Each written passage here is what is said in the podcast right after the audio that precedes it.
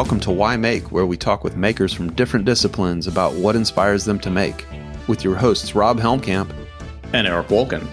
If you'd like to learn more about the makers we interview on Why Make, please go to our website, why-make.com. And please help support the Why Make podcast on our Patreon page at patreon.com forward slash Why Make podcast or the Patreon link on our website. Welcome to episode 16 of Why Make. Today we're talking with Jason Schneider, a furniture maker, turner, sculptor, and teacher who is most well known for his work in corrugated cardboard. Jason currently exhibits his work and teaches workshops around the country. He is also head of the woodworking and furniture design program at Northern Michigan University in Marquette, Michigan. I first met Jason at the Anderson Ranch Arts Center in Colorado in 2011. Both Eric and I have always been really interested and intrigued by his whimsical and unique work with cardboard. Here's our conversation with Jason Schneider. So, welcome, Jason. Welcome to the Why Make podcast. Thanks for joining us. And we usually start with the the kernel of Why Make, which was, you know, what was your first inspiration to become a maker, and when do you first remember actually making something? Sure. Okay. Well, thanks. Uh, thanks for having me. By the way, guys, this yeah, is absolutely exciting to be part of this podcast.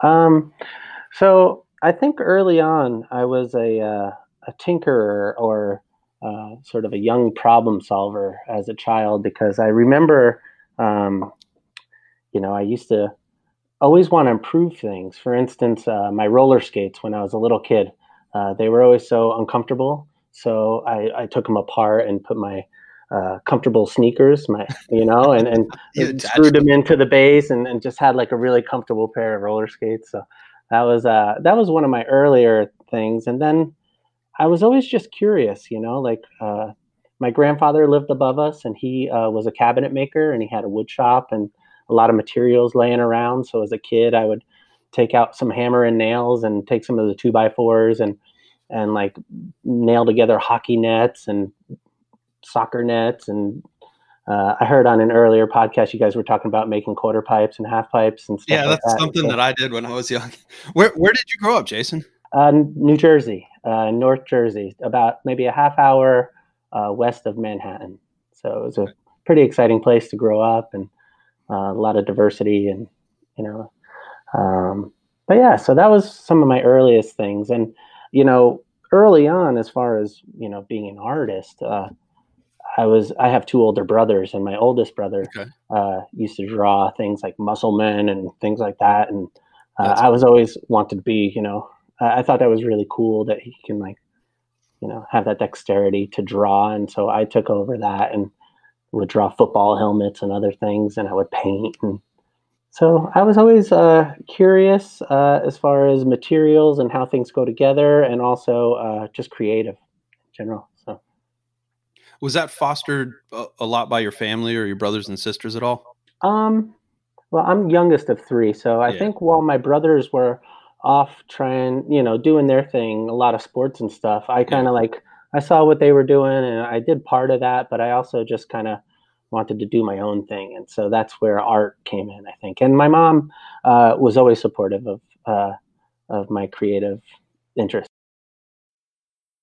curious when you you talked about uh, you know screwing your uh, shoes into your skates. Is that mm-hmm. it seems like your your first inclination of really making functional objects of ma- taking something that didn't optimally function and and make it more functional. Mm-hmm. And mm. is is that sort of a a thread that winds through a lot of your early uh, experiences with art, or were you more interested in abstract art or? Well, no, I think it was the problem solving. Um, just trying to make things either either better or uh, make it my own, or you know, just see what I can do with things and and learning learning new tools along the way. I, I remember, you know, every time I saw what a tool can do, I got really excited. Like my mind just was going crazy with ideas. Uh, I mean, from early on, it was like a hammer and nails, um, yeah. and um, you know, then later on, say like middle school, uh, I was thinking about this earlier. I was like, even when I took like home ec and I saw what a sewing machine can do, I was like, I, I, could make my own clothes. Holy shit! You know, like I was, uh, it was really exciting just to uh, see what what machines do. Like, and when I got into woodworking later on, when I saw what a bandsaw can do, I was like, oh my god, I could do anything. So the world is my oyster. That's right. so so sort of a, a notion of that, you know, tools can drive ideas. That's right. Yeah, exactly. Exactly. Mm-hmm. So you did go. You you do have an undergraduate degree in art. I do. I do. It, I took a weird path of getting there, but you know, I went to a two-year college uh, for art. I had one art class that I wasn't very fond of, and at the time I was cooking. Uh, it was like a color theory class, so it was a little intense, and I was fresh out of high school. I was like, I don't know about this yeah. stuff. Um, but uh, yeah, I was cooking at the time, and and got my associates in hotel restaurant management. Mm-hmm. Um, but then, uh, which, by the way, I think plays an important role in my what I did at the Anderson Ranch Art Center, as well as learning how to manage and uh, have some sort of business sense. So that that two year degree, I think, was really beneficial to what I did later. But um, but anyway, I went back into art. I went to William Paterson University uh, for uh, well graphic design at the time, thinking that's the way I was going to make money. And then while I was taking my foundation classes, I took a woodworking class, and I just fell in love with it. You know, I was learning how to turn. Um, I had a professor, Joe uh, Van Putten, taught me how to turn, and then my other woodworking professor, Alan Lazarus, um, really showed me, uh, you know, everything there is to know about woodworking. You know, it, it, was kind of the learning where you get a board and you have to plane it down square. You know, mm-hmm. and, and, it was like one of those kind of introductions. It wasn't just, you know. Then you make a, a box and go from there and learn all right. your sharpening and all that stuff. That's right. And he came from uh, uh, Rochester Institute of Technology, so he was one of those students of that kind of yeah. craft school. So, so he introduced you to a lot of that, you know, kind of woodworking, Wendell Castle and Sam. Exactly. Yeah. Yeah. Right. So, sort of the early the early studio furniture mode, which is kind of interesting because I think a lot of us can and can draw our roots back to RIT because certainly. Um, our, yeah, I, pri- our primary professor Wayne Rabb was an RIT student, and, mm-hmm. and in fact, my other primary professor, Chris Weiland, was an RIT student as well. So uh, it's kind of interesting how a lot of things come back to that RIT, RIT, program, and and Wendell Castle, who I believe started that program. Yeah, that's right. So. so, no, it's an, an interesting evolution. So, what did you do after um, you graduated from? You got your undergrad degree. Did you set up your own studio? Did you? No, um, I I feel like I needed more, like I wanted more, and so I applied to grad school. Um, I really only applied to one school that first time, and it was RISD, and I didn't get in. Mm-hmm. And uh, so then I took a year off, and I worked at the college, um, you know, which was wonderful. So I got to be close to the studios and work in them. After the, co- the college you just graduated, yeah, from. William Paterson yeah, University, yeah, yeah. yeah. And then um, in the evenings, I was able to work on my portfolio to to get that you know get better images to fine tune the work a little bit more mm-hmm. and then i applied to other schools and you know at the time um, at the time i only knew a little bit uh, of like woodworkers and uh, architect designers uh, because this was before the internet you know this was like mid 90s and so yeah we didn't have the world at our fingertips so I only had books and postcards and things like that to go off of. So, catalogs, like that's real right. catalogs. yeah, so really, um, you know, I was heavily influenced by people like um, uh, Frank Lloyd Wright and Charles Rennie Mackintosh uh, as far as the architect designers. Um, mm-hmm. And I was really interested in their exaggerated chair forms, like the ladder back chairs. That was something that was really in, I was into. But then I also knew about uh, Sam Maloof and uh, Wendell Castle. And so those were a huge influence on my work. And then, okay, so when I left undergrad, um, I, w- I saw a postcard. I forget which gallery it was, but this guy, Rich Ford, who you guys probably know of. Oh, yeah.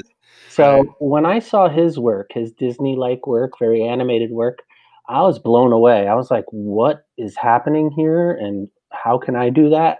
You know so i learned that he went to grad school at san diego state university and so uh, so the next time I next round of applications for grad school, I applied to five schools total. Got into all but RISD. Damn you, RISD.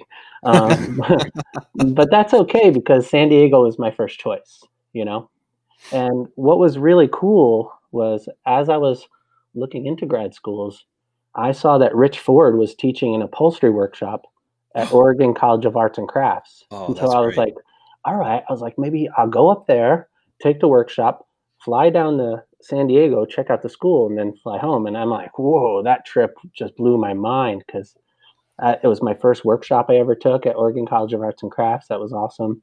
Got to meet Rich Ford and John Eric Byers, and uh, wow. yeah, and then I I went um, and Gavin O'Grady too, who went to San Diego State, and then I went down to meet Wendy, who I, I didn't even know of at the time, and I just really stepped in shit by going to that program. Right. And that that would be Wendy Maruyama. Yeah, Wendy Maruyama, that's right. Maruyama, right? Which Mhm. actually, interestingly enough, I first uh, saw Wendy's work um, when you talked about Charles Rennie Mackintosh. That her Mickey Mackintosh chair was like her first big piece to blow on the scene. I remember seeing that in American Craft. God, that had to have been in the late '80s, wasn't it? It was Something like probably that.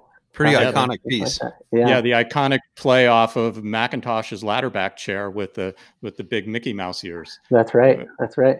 I think she also um, maybe uh, came onto the stage. I think in Fine Woodworking. Maybe it was like the back, uh, you know, the back cover of Fine Woodworking where she wrote on one of her pieces, and I think it. It was sort of like the Gary Knox Bennett controversy piece, you know, like how can someone write on a piece of wood? Yeah. Well, she that- shared she shared the back cover with him. Okay. She was Oh, on there okay. and he was on there, and it was the nail cabinet and then her her Yeah, uh, painted a big- chair. That's right. Right. And of course, that's the, the nail cabinet is Gary Knox Bennett's piece where he built, I can't even remember what the material was. It was mahogany or something like that. And uh, he put a nail into the side of the cabinet and bent it. And it was a very obvious political statement about preciousness. And it, uh, it rocketed through the woodworking world because of, you know, how dare you damage a beautiful piece of wood? Yeah. So, So, then um, at the same time, Wendy's doing that iconic piece as a a female woodworker in a male dominated field and making Mm. waves. That's right. Yeah. So, but th- so you then you get to to jump into to taking school, you know, learning from Wendy Right. at San And- Diego. and I really went at one of the best times because um, I, you know, if I could drop a few names of who I was in my grad program with, Please uh, do. It was a three-year program, which I thought was awesome to be there for three years.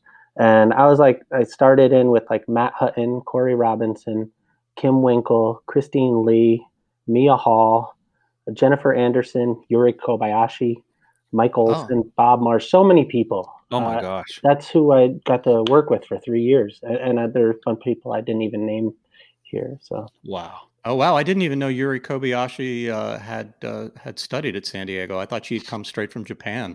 actually, that what was funny was uh, my first semester there, she was a um, an exchange student, and so, So she was straight from Japan. so, yeah, straight from Japan, and we shared a, a like the this bench space together. And then uh, she went back to Japan for another semester, and then came back as a full time grad student in the program. wow. Yeah, and, and actually, uh, I mean, I remember seeing her work uh, at well, one of the Furniture Society conferences. I believe it was the one in Boone at App State, and she just blew me away. I mean, just uh, the complexity in her work, um, amazing. And of course, Mhm. Matthew Hutton and Corey Robinson. I think they're both now leading. Isn't Corey Robinson at uh, Herron, Aaron, in Right. Indianapolis, yeah. Mhm. And I can't remember Matt's where Matt. uh, MECA uh, in Maine College of Art. Right. Yeah. Yeah. So I mean, you. just- So you just the- dropped you just dropped into a melting pot Oh at my San god! Diego. Tell tell us tell us about it. Jeez, I don't, I don't know where to start. pick, pick, pick a couple. A couple of well, I think uh, what's amazing is uh, Wendy. Um, we call her Mama Yama um, Mama because Yama. because she is really like a mother to all of us in such a great way. Um, uh, you That's know, a I- wonderful nickname. you know, like going. Uh, I remember my first year in grad school. It was in 2001, and um, she's like, uh, talking about SOFA, going to SOFA, and so Mike Olson and Yuri and I uh, joined her at SOFA, and it, within like the first hour, I met all my heroes. I met Sam Maloof, I met Gary Knox Bennett, I met all these people, and they're all friends with Wendy. And so next thing you know, we're all out to dinner with so many Furniture Society people.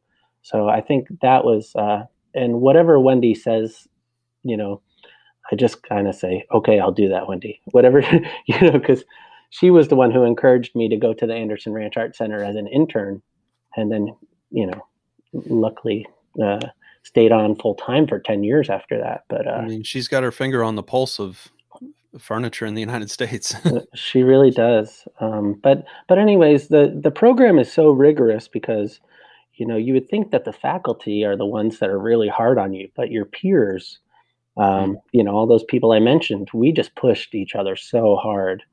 Um, you know, just I remember being so frustrated at critiques. It's like present, presenting what you made, and they're like, "That's not what you made." Like, wait, what? I, no, you know, like it's oh. just this oh. whole conceptual because you know that program is not a very traditional sort of crafts program. It's it's more of this, you know, studio art furniture and so there's layers of meaning behind the work and all this concept and stuff yeah. so so that's why it got a little um, crazy and i struggled with that working conceptually in grad school but i, I think about halfway through I, I started to figure it out and i had a lot of fun with it so what what flipped the switch for you do you think i mean aside from the critiques and that you know egging you on but what yeah. do you think flipped the switch well, I think early on, and like I said, it was a three year program. So I'm so glad I had that much time to mm-hmm. figure out what I was doing. Um, in the beginning, I was trying to figure out what I was interested in. I was, you know, still using a lot of color. I think my work was pretty whimsical and playful, sort of Rich Ford like and Andy Buck like and Tom mm-hmm. Loeser. Those were some big influences for me. Yeah. Um, but then partway through, Wendy had us uh, do this client program our client project where we had to go out. She set us up with people in the community, and we had to go to their home and make a piece for them. But they didn't have to commit to buy it or anything. Uh, mm-hmm. Uh, we just had to go see what they wanted and make a piece. So my clients mm-hmm. wanted an outdoor bench, and at first I was like, "Oh no, deck furniture." Uh, but then I went to their home and I got to see the architecture of their home and their art collection, and I thought, "Wow, this is going to be exciting." So in that piece, I made this bench that was uh, using some materials that I was familiar with because I came from after I did the hotel restaurant management thing and was mm-hmm. doing my undergrad, I was doing construction as well, doing roofs, decks, and siding and things like that.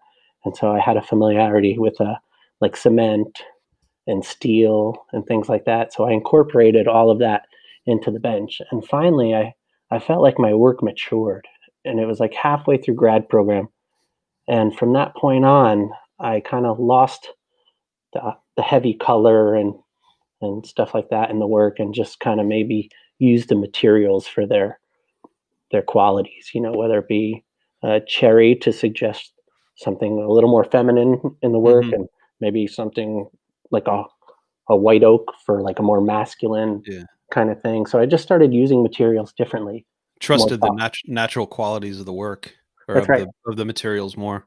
That's the that's the Olison bench you're talking about that you made, right? Yes, yes. Yeah, mm-hmm. that's that's a be- beautiful piece. Thank and you. it's it's interesting the process Wendy chose. I mean, basically a, a very conceptual studio furniture program, and then she basically gives you a client and lets the client somewhat drive the project. That's right. Um, I, I, I find that fascinating, just because I find so much of my conceptual work is just driven by trying to find out what I want to make and mm-hmm. then letting a client drive it means that you really have to you have to search for another level so i can see how that can right. yeah and see, collaborate too you know it's a right. big part of that yeah yeah no that's that, that seems fascinating um right you know yeah we so, I, oh sorry no go ahead oh uh as far as that uh client project what was funny is the first thing they said to me is that they would like a bench that sits three comfortably and that they can move easily. And if you look at that bench, it's made of cement balls and and it's heavy and it could sit too comfortably. So it's not like I was trying to be rebellious. It, it was the collaborative process that uh, anyway we designed little give and take. Yeah, yeah. Mm-hmm. what if you can never move this piece and it only sits two? Would you still be happy? exactly. yeah, sure, that'll be fine. so it was fun. Right. And and and how did and you know from that point on how did how do you think uh, conceptually your work grew? I mean, how did you well hmm. how did you start to approach things differently? Well, uh, you know, I was forced to do it in graduate school, and then finally, when I was done with school, um, after graduation, I uh, I didn't.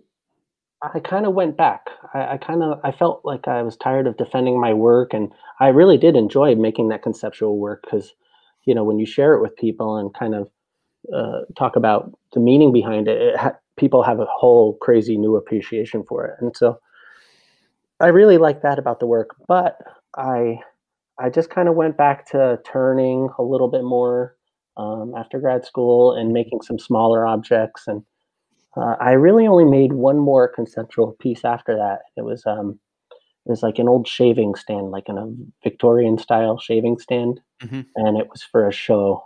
Uh, and I made that piece about my father because well, my father died when I was a, a bo- um, when I was two, and so um, the shaving stand uh, made sense, you know, because usually yeah. your dad teaches you how to shave, right? And it was a form that I was always interested in, and there was there were a lot of ways to like interact with the piece. And if you go the distance and pull the drawer out, look around, and then notice that there's another drawer, kind of Tom mm-hmm. Loeser style, and you pull it out, you finally see a mirror and a picture of my father, so I could see myself with him. So anyway, it was, you know, that that's kind of that's kind of where the conceptual work ended for me. And then I think I, I think after that I took a more formal approach as I was exploring cardboard as a new medium to work with. Now that's everything you've made thus far has been out of wood. Yes. So well, and, wood and, and, cement and, other things. And then you say, well, yeah, wood and harder materials, and all of a sudden cardboard comes in. How did that happen? talk uh, about talk about diving into to cardboard or however it found you or you found it. Okay. Well, that's a wild medium. I mean, not a lot of people work in cardboard, and it's definitely not something that's associated with furniture. Right, right.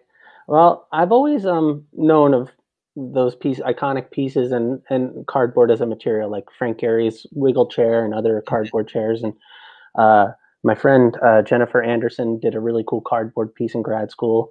Um, and you know, it's just a, a material that's everywhere. Brian Gladwell uh, uh, makes beautiful cardboard furniture as well. Um, but I never had an interest in it uh, at all until while I was at the Anderson Ranch, my first year working there.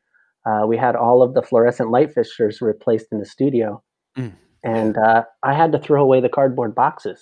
And they were gorgeous. They were like pristine, hardly dented. The electricians were just really careful with their with their process. And um, had beautiful print on it, and it came time to throw it away. And I was in this beautiful landscape in Colorado, and I was like, hmm, this uh, seems like a shame to throw away this gorgeous material. Let me see what I can do with it. And so I started to uh, glue it up, stack laminate it, mm-hmm. and I started to use all the woodworking tools on it the bandsaw, the wood turning lathe, chainsaw.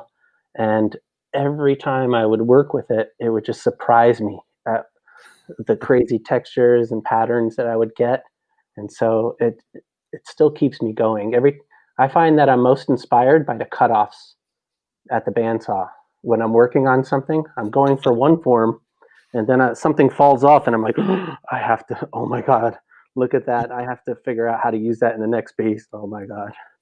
So you save all your scraps pretty much, um, or a lot to of an, to an extent. And if I don't, You're inspired them, by your scraps, right? So, so when you first thought about that pile of cardboard at Anderson Ranch, you you were you were aware of the sort of the you know the kind of the rich history of of laminated cardboard. I mean, um, you know that the the wiggle chair of Frank Gehry's piece was. Uh, you know, an iconic piece that actually I looked into the history of that just because I was curious about it. Mm-hmm. And you know the origins of it were exactly the same he, there was a stack of cardboard outside his office and he thought well you know why should this go to the dump this can be used and you know he originally thought of it as you know this very this was going to be a way to make cost effective furniture. And it was going to be you know quick and easy and he could he could make some forms he didn't think he could easily make with wood. And of course, you know, the, the truth is just the opposite that it was incredibly time consuming that the uh, the wiggle chair was only in production less than two years when they realized they just couldn't make money off of it. And uh, it, you know it's just an interesting thing. And you know i looked into brian gladwell as well and it's curious that you mentioned him because you actually did a collaboration with him later that's right. uh, and Right. But, you know, again, at another Furniture Society conference, uh, I first saw Brian Gladwell's work and and that was his initial inspiration was he wanted to build he wanted to build affordable furniture for his friends and he thought that cardboard was a medium to do it. So, mm-hmm. it's just just curious of the uh, the evolution there. So you were aware of this background before you saw that pile of cardboard. Um maybe not the the deep history of it, but I just I've seen it used and uh and of course in a college setting it's it's used in a lot of like foundation courses you know to build things inexpensive recyclable material um, so i knew a little bit about it yeah but uh, so but, you're only the third furniture maker in history to be grabbed by cardboard in such a manner yes yeah. actually yeah I mean, but yeah one thing is i kind of found a, a little bit of a niche um, by turning it on a wood turning yeah, lathe yeah. uh, that's where i think i was uh, definitely accepted by the American Association of Woodturners for this. Um, you know, just um, it, it's not. I, I, think it's easy, um, but it's very dusty and it's a little scary. Um, so, but you know, and I teach workshops and I demonstrate them how to do it, and I don't think anybody really follows through with uh, trying to do it themselves. This guy's know? crazy. What yeah. is he doing? but um, but anyway, I think that's where uh, the lathe is a big part of my work. Um, you know, in my shop, I'm at home currently, and over there is the garage where I have uh, a big bandsaw and a Oneway lathe, and I think those are the two tools that I need the most, you know, uh, to work with. So, uh, but yeah, the wood turning. Uh, oh, by the way, going back to um, the history of working with cardboard. Um, because Frank Gehry always made seating objects with the cardboard, that's something I always stayed away from. Like, uh, usually when people see my work, they're like, "Oh, do you know Frank Gehry's work?" I'm like, "Yes." Yeah. you know, but yeah, um, sorry, sorry if I insulted you with that. no, no, not at, I'm the I brought him up. You know, so um, it's an um, obvious decision on your part not to reproduce work from the past. I mean, you wanted to take yeah. cardboard and do something new with it. Yeah, I didn't want to be uh, make any sort of seating object where somebody s- sees that and immediately goes to Frank Gehry. I wanted to. At the time, I was fresh out of grad school. Uh, for my thesis in grad school, I made a lot of cabinets, um, mm-hmm. and so I continued to make more cabinets out of cardboard. You know, that's where that started. And then the turning came in later when I tried to make bowls and some like little spinning top type things. I remember the first time I think I saw. Did you have a a cardboard piece? Did you have one in 500 cabinets? I did. Uh, I think.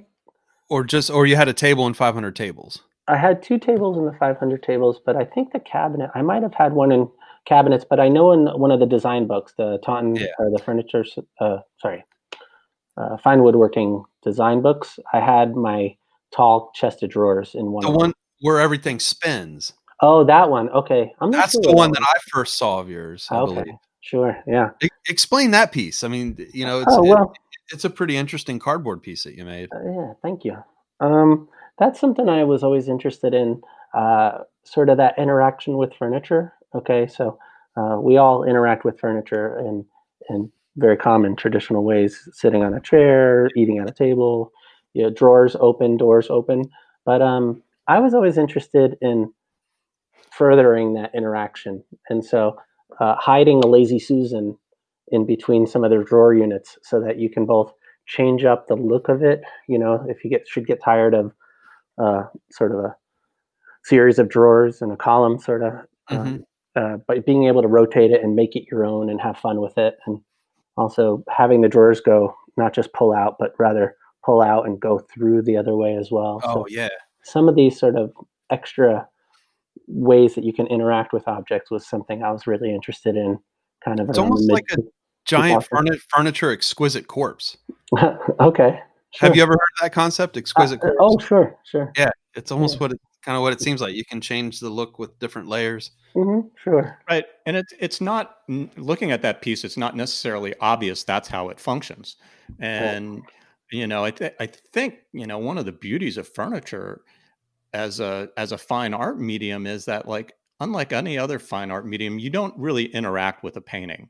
You don't interact with the sculpture, but a functional object, how you use it, is a part of the art. I mean, that's a conceptual concept, obviously, but mm-hmm. it's just you know the whole process of discovery is just is just like super cool. That's and right. The, and you know, and hiding things in drawers, obviously, you know, right. obvious cliche, but it it still is the whole notion of of how we interact with these objects in our daily life. Well, that's really the origins of art. Period. Mm-hmm. I mean, you know, all these iconic things from back to the cavemen. It's really you know these were ritualistic objects that we interacted with and that's where fine art came out of so yeah. you know you know going back to that conceptual idea i think one of the things that i was interested in uh, towards the end of my graduate studies was just giving enough clues to the viewer or user to want to investigate further you know like I, I never wanted it to just be a, a, a thing that you pass by but rather cause a little intrigue and then hopefully there will be further investigation that will take somebody mm-hmm. you know deeper yeah. into the piece yeah i find yeah. with my work too it's like i don't want to answer all their questions but mm-hmm. i want to make them curious about it sure you know because if you go tell the whole story what's the point you know mm-hmm.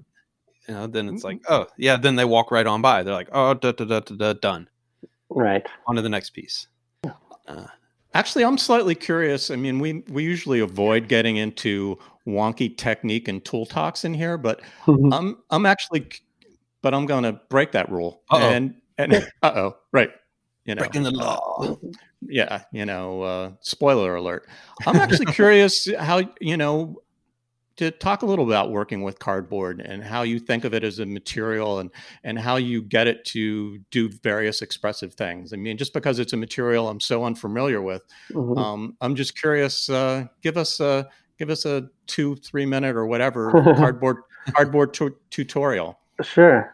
Well, you mentioned uh, the word expressive. Um, the cardboard is expressive on its own. Uh, once you start to glue up layers and create your blank to work with. Um, it can be any size. You can change the orientation of the flutes of the cardboard, and so there's a lot of lot of possibilities with it. Um, and so, for me, because the after you cut into it and turn it, um, because the corrugated uh, patterns are so busy, me personally, I like to keep my forms somewhat simple and you mm-hmm. know work with uh, familiar forms spheres eggs large round discs you know because if the form is busy and the patterning is busy that's where uh, they conflict with one another mm-hmm. so i like to keep the form a little more uh, you know simplistic and allow that patterning to come out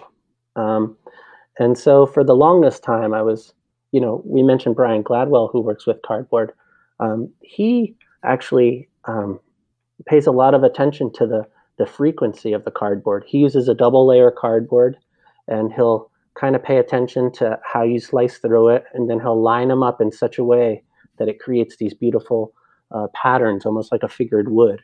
You know, for me, I take just more of a barbaric approach, and I just take layers and I glue it, and I'm taking my roller and I'm just stacking, stacking, stacking. So I'm not paying attention to how things are lining up while I'm gluing it up. Maybe later on, if I'm doing something that's a little more segmented, you know, um, then I'm starting to try to line things up. But for the most part, I just I glue it up into a large blank and I take it to the machines and I let it speak for itself. And are all the corrugations going in the same direction, or you're just going, you're just stacking them? You don't care what what direction the corrugations are going in. No, well, I do. Um, I do pay attention to that because, you know, if I stack them all in the same direction, that lends itself to something you can see straight through, which is really exciting. Say, for ah, instance, yeah. like a bowl form. Um, if it's a hollow bowl, especially, you'll see through it that much easier. Uh, you can see the form of the bowl as you walk around and then at one point you'll be looking straight through it, and it kind of disappears, and that's really exciting, you know. So, um, so with my work, I always like to keep it either in the same direction or I might alternate it uh, like plywood, uh, each layer perpendicular to the next. Oh, okay. And so that creates another interesting pattern. You know, there's other things that you could do where you create patterns by gluing so much up one way and so much up another way, or you can kind of make it spiral around. But not not for me. I, I really that's just like the two ways. So I, I, don't know if that was enough. I can keep going if you want. oh, please do. Actually, I I I'm, I feel bad I interrupted. So oh, no. I'm, I'm curious about um the cardboard on the lathe. I mean, you mm-hmm. said a lot of people were scared of it after your workshops. I, you know, it's it's it's crazy. Explain how you you mount mount it on the lathe and cut it. It just seems like such a foreign thing to do with cardboard. Yeah, it's actually um it's very similar to the techniques you use to turn a bowl. Uh, for the cardboard, though, I have to glue a piece of uh, wood to the back of it so that I can mount it onto a faceplate.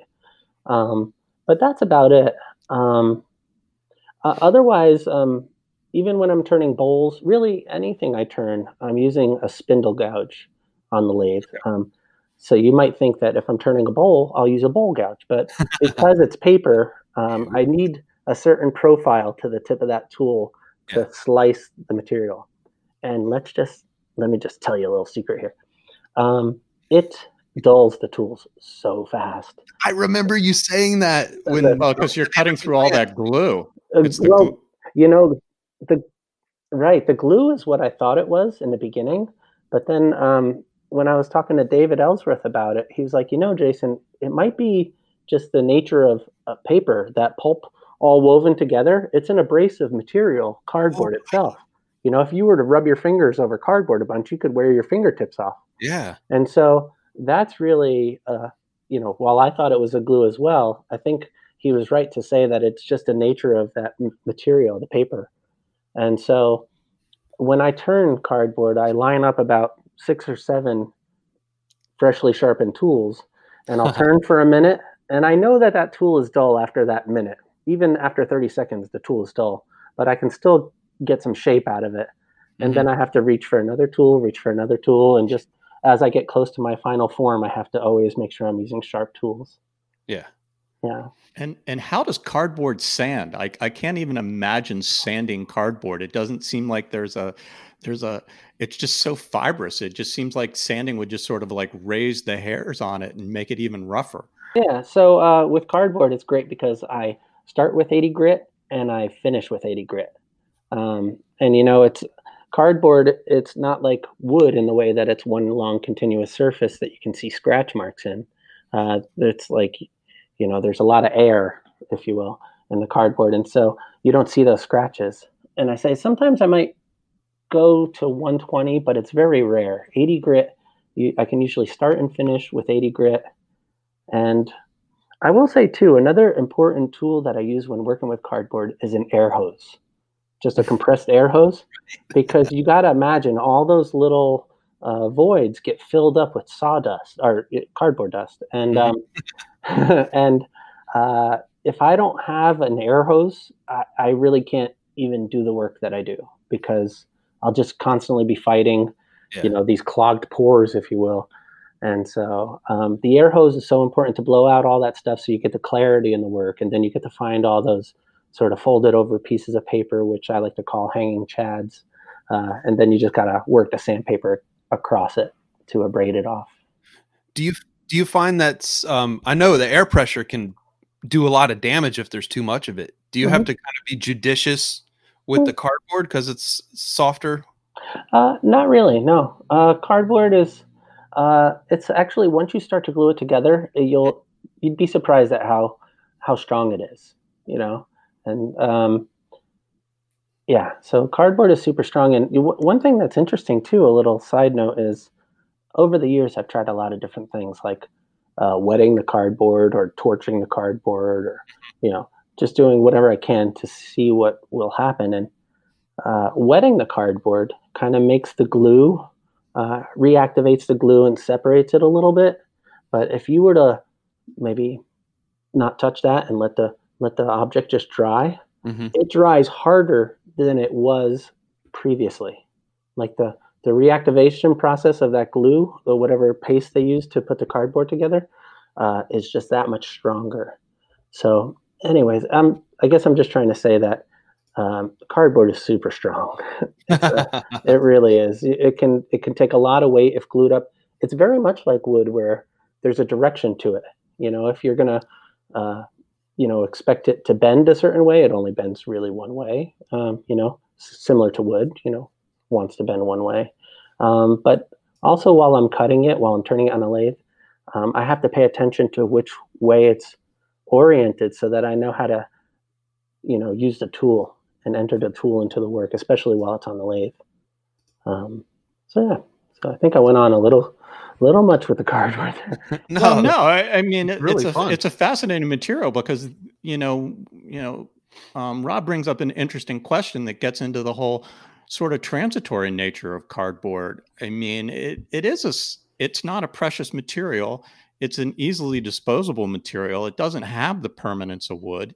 I mean, in the sense that you know we have we have pieces built by the Egyptians thousands of years ago still with us. I, you know, I don't I don't think a cardboard piece, wood, not cardboard.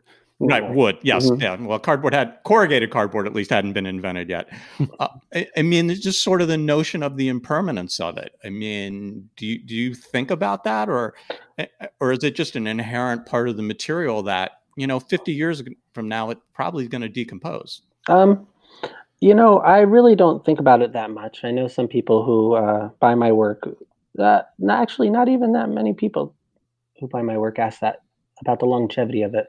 Um, I think that as long as you don't um, expose it to water or cats, um, the piece will last a lifetime. you know, I always uh, go back to like how long I've lived with cardboard, whether it be boxes in your garage or basement, mm-hmm. and and assuming you're not using uh, harmful glues and things like that that will want to eat away at it, you know, um, I think I think as long as you take care of it, like any object, uh, any piece of furniture, it should last a lifetime or more. Um, I'm using Elmer's glue all, so pretty pretty. Yeah, I was curious about that. Yeah, and so I've tried using like spray adhesive in the past, and I just I didn't like the process, and I didn't like the smell, and oh, I just thought that that was going to eat away at the material. But uh, but just keeping it simple, and I use a thinned down Elmer's glue, thinned with water, and um, and just uh, you know I don't I don't put finishes on the cardboard. Whenever it's cardboard, it, it just remains cardboard because I want the tactile feel of the paper uh, for the user or owner of my work. Um, Whereas if I were to put a finish on top of that, it would harden it, maybe yeah. make it look a little more plastic. And so, um, oh, and, every every woodworker's dream is not to have to sand that much or finish. I mean, that's oh, that's right. That's you right. got it. now I do apply finish when I uh, incorporate other materials. Like, oh uh, yeah, like the plaster into it. Then I'll mm-hmm. put a, a top coat over that. I have one of your pieces with plaster on it that you sent me in 2011. Oh, That's nice. hanging up on my wall in our living room. Sweet. That's a beautiful piece, and that that was not long after I think you started doing that the plaster mm-hmm. right. and, and, putting the plaster in there. Yeah, I've tried plaster. I've tried cement, pushing cement into the grain. Oh wow! I called it grain into mm-hmm. the corrugations. Uh, yeah. I've also tried beeswax because mm-hmm. uh, you know the cardboard sort of lends itself to that sort of beehive kind of um, that look. Yeah, I was going to. No, I was going to say that uh, that collaborate collaboration piece you did with uh, Brian Gladwell, where half of it was sort of a, a natural chainsaw texture, which right. actually seems fascinating. The whole notion again of taking a chainsaw to a cardboard block, but the uh, but the just the the rich textural difference between the chainsaw block and the plaster filled block was just a it was it's a beautiful piece. Mm, I mean, thank you. Hopefully, hopefully you sold that. Actually, it's uh, we made it while he was a resident at SUNY Purchase College. Uh, mm-hmm. uh, Dennis Fitzgerald, who uh, was running the wood shop at the time, he he thought it'd be great to get two of us, two cardboard guys together, and so I'm really thankful for that. And I had a week together uh, with Brian, and we tried so many different things. And by Wednesday, we were like, we we got to figure something out, and we made that in about three days. You know that piece, and so uh, it. I worked later on, I, I was a resident at SUNY Purchase, and it's still there in the office. Oh, that's oh okay. Yeah, it stayed with the college. No, no, I was going to say so. You know, working with one material, uh, essentially, and working with a very specific way. How do you how do you keep the creative juices flowing? I mean, in terms about you know, where's the where's the next idea come from? All right. Well, um, I think lately I'm most inspired or most motivated to work by opportunities that I get to exhibit my work. Um, mm-hmm. um, you know, currently I'm a professor uh, at Northern Michigan University in the Wood program, and uh, most of my uh, time and energy goes to my students, and I'm really excited um, and passionate to teach and, and give the students my all. And so it's those winter uh, you know vacations and the summer break where I get to make make my work. And so um, I'm often mostly inspired by the show that I get invited to be in. I think a fun one was not too long ago a show at the uh, Center for Center for Craftsmanship, uh, Boxes to Die For. Uh, was oh. one of the shows. So I was invited to participate in making either a coffin or some ceremonial urns Oh you know? wow, that's that is a wild show title, right? I'm, I'm, I'm working on three urns right now. I'm about to go out to my shop after this and work on them. So oh, nice. Wow. So so, so those those are that that's great inspiration. The exhibitions and mm-hmm. yeah. different gallery shows. Yeah, and so uh, that's really what motivates me. Um, and then, you know, whenever I'm in the studio and I'm making things, I find that I just get so many ideas. So one project leads to another, leads to another, leads to another. And pretty soon I find myself working on three or more projects at one time. Mm-hmm. But it's because I don't want to give up on what I just learned from the material. I uh, I mentioned early on that the cutoffs really inspire me, you know, when yeah. I'm working, say, on the bandsaw or something. Uh, and so, so if I were to just have some quality time in the studio to just make work. Uh, that's that's really what uh, you know inspires me most. Just working with the cardboard because it surprises yeah. me still, even after 15 years of working with cardboard. I'm still surprised and curious about what I can get out of it. So, yeah. you meant you mentioned in some of the some of the couple of interviews that I've read that uh, literature inspires you too. I mean, I know that's a big inspiration for me to read books or current mm-hmm. articles mm-hmm. and things like that. What what kind of literatures you know gets you thinking? I wish I read more. Actually, I'm sorry to throw hey, out hey, that. no, I do too, man. I've got a pile of books that are way bigger. The unread pile is way bigger than the read mm-hmm. pile. Right. Way bigger. you know, one thing that's a little funny is that, you know, I, I have all these collected art books, you know, mm-hmm. uh, from my favorite furniture makers, from the oh, Furniture yeah. Society, from architects. And I, I have a wonderful collection of books that I ever, I only ever really looked at the pictures. And now at 44, I'm like, you know what? Maybe I should start reading some of these books. And so currently I'm reading a James Krenov book, you know, the Impractical I think maker or cabinet maker, and so mm-hmm. um, so you're catching up really really late. yeah, a little slow. I forgot about all those words in those books. You know i'm not reading at all lately i'm mainly looking at pictures so i mean and that that begs the question you know that we've talked with a lot of our our guests because we usually do this in person we don't right. usually do this over the internet. And this is a new thing know, for us. this is a new thing for us, you know, certainly, uh, you know, entirely driven by the times we live in. And so, how is, I mean, how has that affected your work? Are you talking about having quality time? Well, we now have a lot of time. I wouldn't exactly view it as quality time because there is, uh, there is, uh, as one artist I heard referred this to, there's the weirdness. I mean, there's the, well, there's the double weirdness of, you know, of, certainly of uh, the pandemic, and then there's the whole societal noise of Black Lives Matter, which is obviously a very important issue as well. So, how are you dealing with the noise and quality time and and being creative in this extended period of time at home? Right. Well, in the beginning, uh, so I guess it was around March uh, when we started having yeah. all the stay-at-home orders. Um, I was still teaching, and so I had to be uh, think on my toes and uh, figure out how to deliver um, furniture uh, learning over the internet. And so luckily, we already had a semester of uh, hands-on uh, time in the studio, so students got to, uh, you know, use all the equipment. Yeah. And by the time that um, COVID nineteen came around, uh, they were working on their final table designs and other projects. So I had to figure that out, um, and so that was really exciting. It was a fun challenge trying to figure out mm-hmm. how to do it, and I think my students really enjoyed what I came up with. Um, and so we finished off the semester nicely, but um, afterwards, I really didn't feel motivated to make work. There was, I didn't feel inspired. You know, it's when you look at the news, it's a big scary thing. Anxiety is what got me. yeah, and so, um, I I still haven't made work yet. I should say. Mm-hmm. Um, you know, I'm trying some new things in the studio right now. I'm starting to uh, um, fine tune my workspace. Um, you know, I just built uh, two decks on our house, and so that was oh. fun for me to get out there and use some tools and get dirty. And now I think after our interview here, I might go design a table for our new deck. Um, uh, actually, it's already designed. It's I got to go in there and figure out the joinery.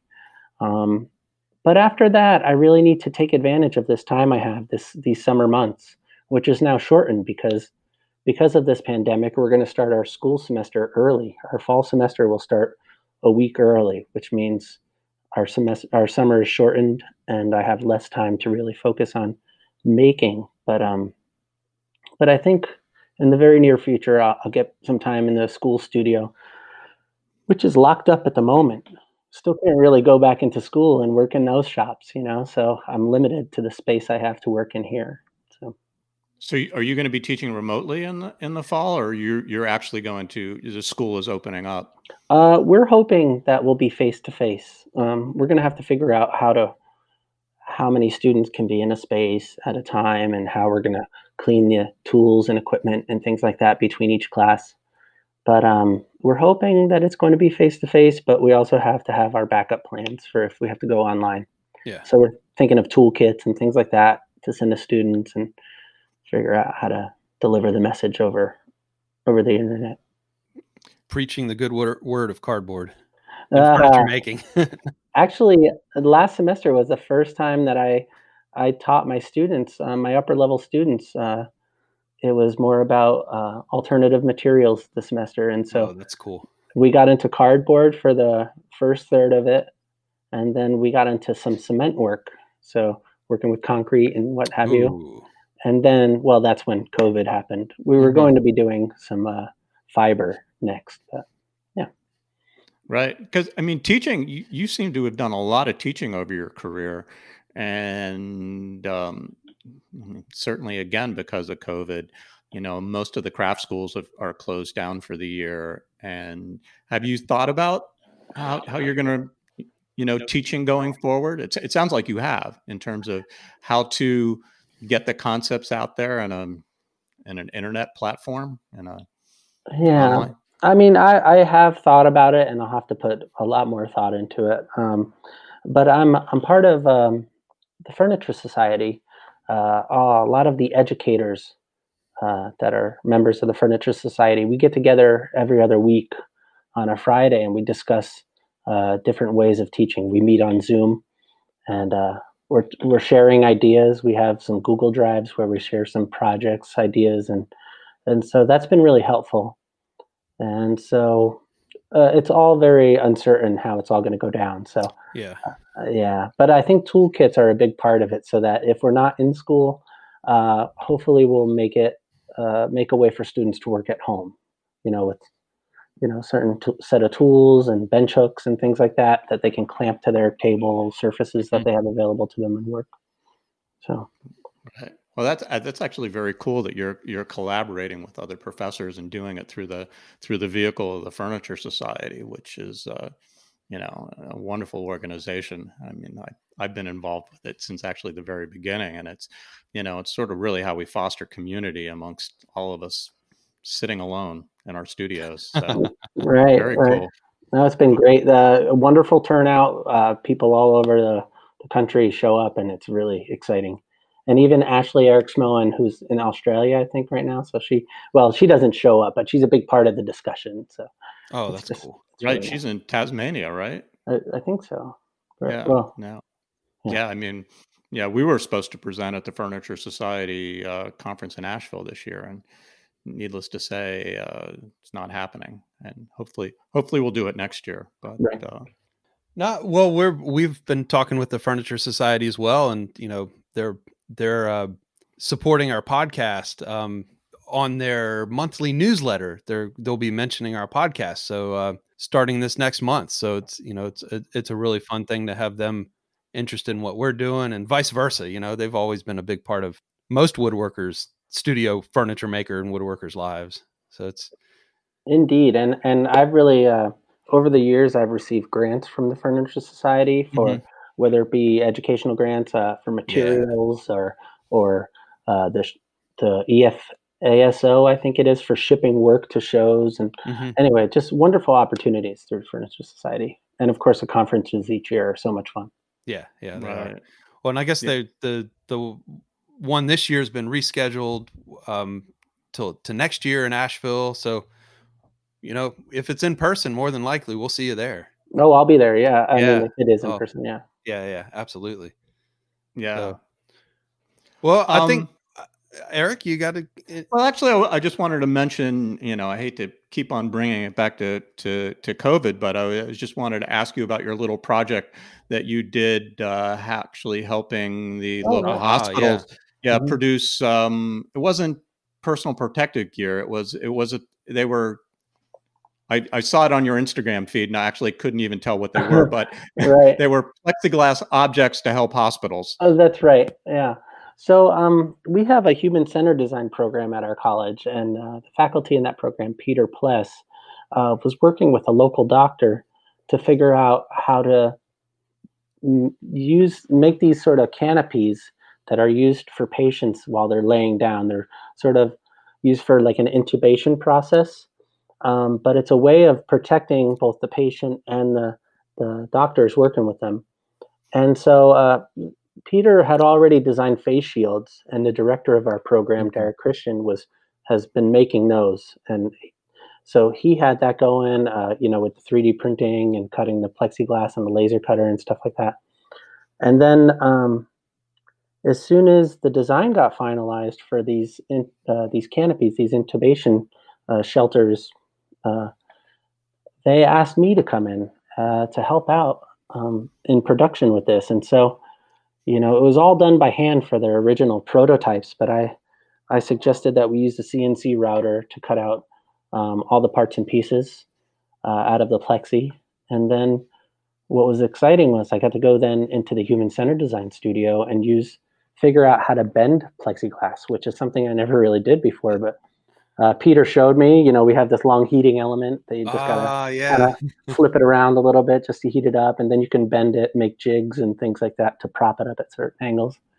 And so, yeah, I came in and we banged out a bunch of those, uh, over 20 units of those, um, before we ran out of plexiglass material. so but um, they were distributed to all of our local Upper Peninsula, um, you know, healthcare workers. And so here in Marquette, uh, they used a few of them, but then they went, uh, you know, hours away to different hospitals in the area, and it was really exciting. And what was really nice too is that uh, Peter Pless uh, was happy to share any of his uh, you know the face shields and things like that i was able to email that off to some people i you know after uh, showing this on social media, I had a few people contacting me saying, "Can I get that file to make those face shields?" And I was able to, um, with Peter's uh, permission, send it out, and we happily shared whatever we had to offer. So, yeah, no, that's interesting. Really great. To, yeah, it's interesting how the, the woodworking world is plugged in. Um, so has it got you thinking about maybe using some CNC stuff with cardboard? Have you thought about um, that? I have used it actually already. Um, while at the Anderson Ranch Art Center, um, you know, just using the CNC is just another tool to cut into the material. That uh, thing was but, delivered when I was there that summer, 2011. Yeah, right. I remember when it came in. right, that was it. Was exciting. Oh my gosh! But uh, yeah, learning how to use the CNC and uh, and and I think it allowed me to be a little more graphic with my work, uh, mostly in a two dimensional sense, because I, I, I make functional work, I make sculptural work, and I also make some uh, work for the wall. Um, and so I was able to glue up these uh, cardboard panels and uh, use plaster, and then I, you know, program in some design uh, on uh, into the CNC and have it cut it out, and then fill it in with other colors of plaster. And anyway, so CNC does show uh, show up in my work sometimes. Yeah. Yeah, I was just curious because you know, it's it's a whole nother realm of woodworking and that, that sort of that getting into that range of automation um, that obviously you know small shop woodworkers like us don't really get a chance to if we could afford it we would i mean because i think the possibilities are very cool i'm not necessarily again it's just another tool i'm not i'm not thrown off by the fact that my hand has to be in everything.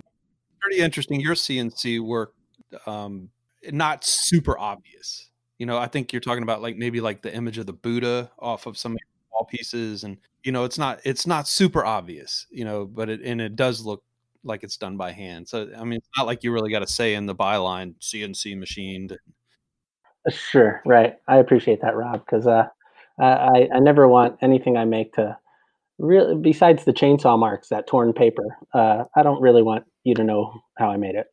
I mean that's not what i'm yeah going for yeah it's like it's you obvious uh, it, it, it's not. I mean it's the you know I, I like a lot of your work because you know and i've always been attracted to it because it's kind of like most of your stuff you see it and it it's consistent and it makes you know i see i mean even going from your cardboard to the wobble tops and back through a lot of your Mhm. work it's like oh that's jason's work.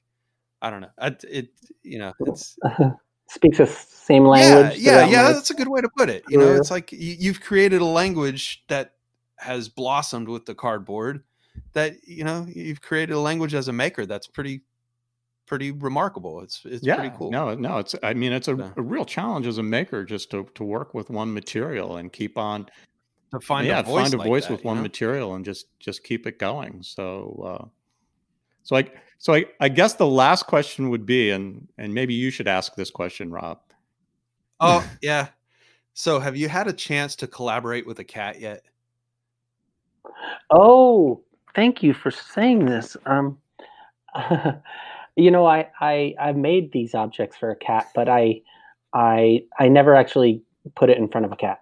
Uh, you know, because for a while there, I felt like um I had so much control over this material. Like I, I knew I knew what kind of results I can get from it, and and I wanted the cat to sort of put its own sort of mark Yeah. or or or patina or whatever it is. I don't know.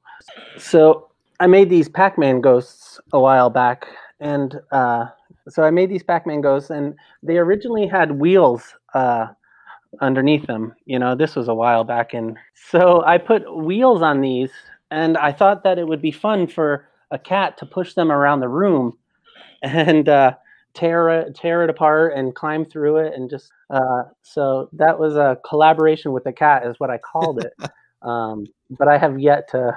I'm not a cat person personally, so I have yet to find you a gotta cat. borrow a cat Right, that's right. Or yeah the- i have the i have the feeling that a cat would come up with its own ideas on what it thinks is interesting i can just imagine Right. a cat like sleeping inside of it and like i'm i'm too lazy to claw it i just want to sleep on it Sure. I just thought it'd be funny to see a cat push this ghost around the room, this sort of Pac-Man ghost, just because it's on wheels, or it's supposed, you know, it would be on wheels, and just kind of move this ghost around the room, and you know. that's great well jason it's been an absolute wonder a wonderful time talking with you yep i'm, I'm glad you joined us and um, why make why make Same here, guys. It's been a lot of fun. Thank you. Why make. You can listen to Why Make on Stitcher, Apple Podcasts, and Spotify. You can also grab our RSS feed or direct download from our website, why-make.com.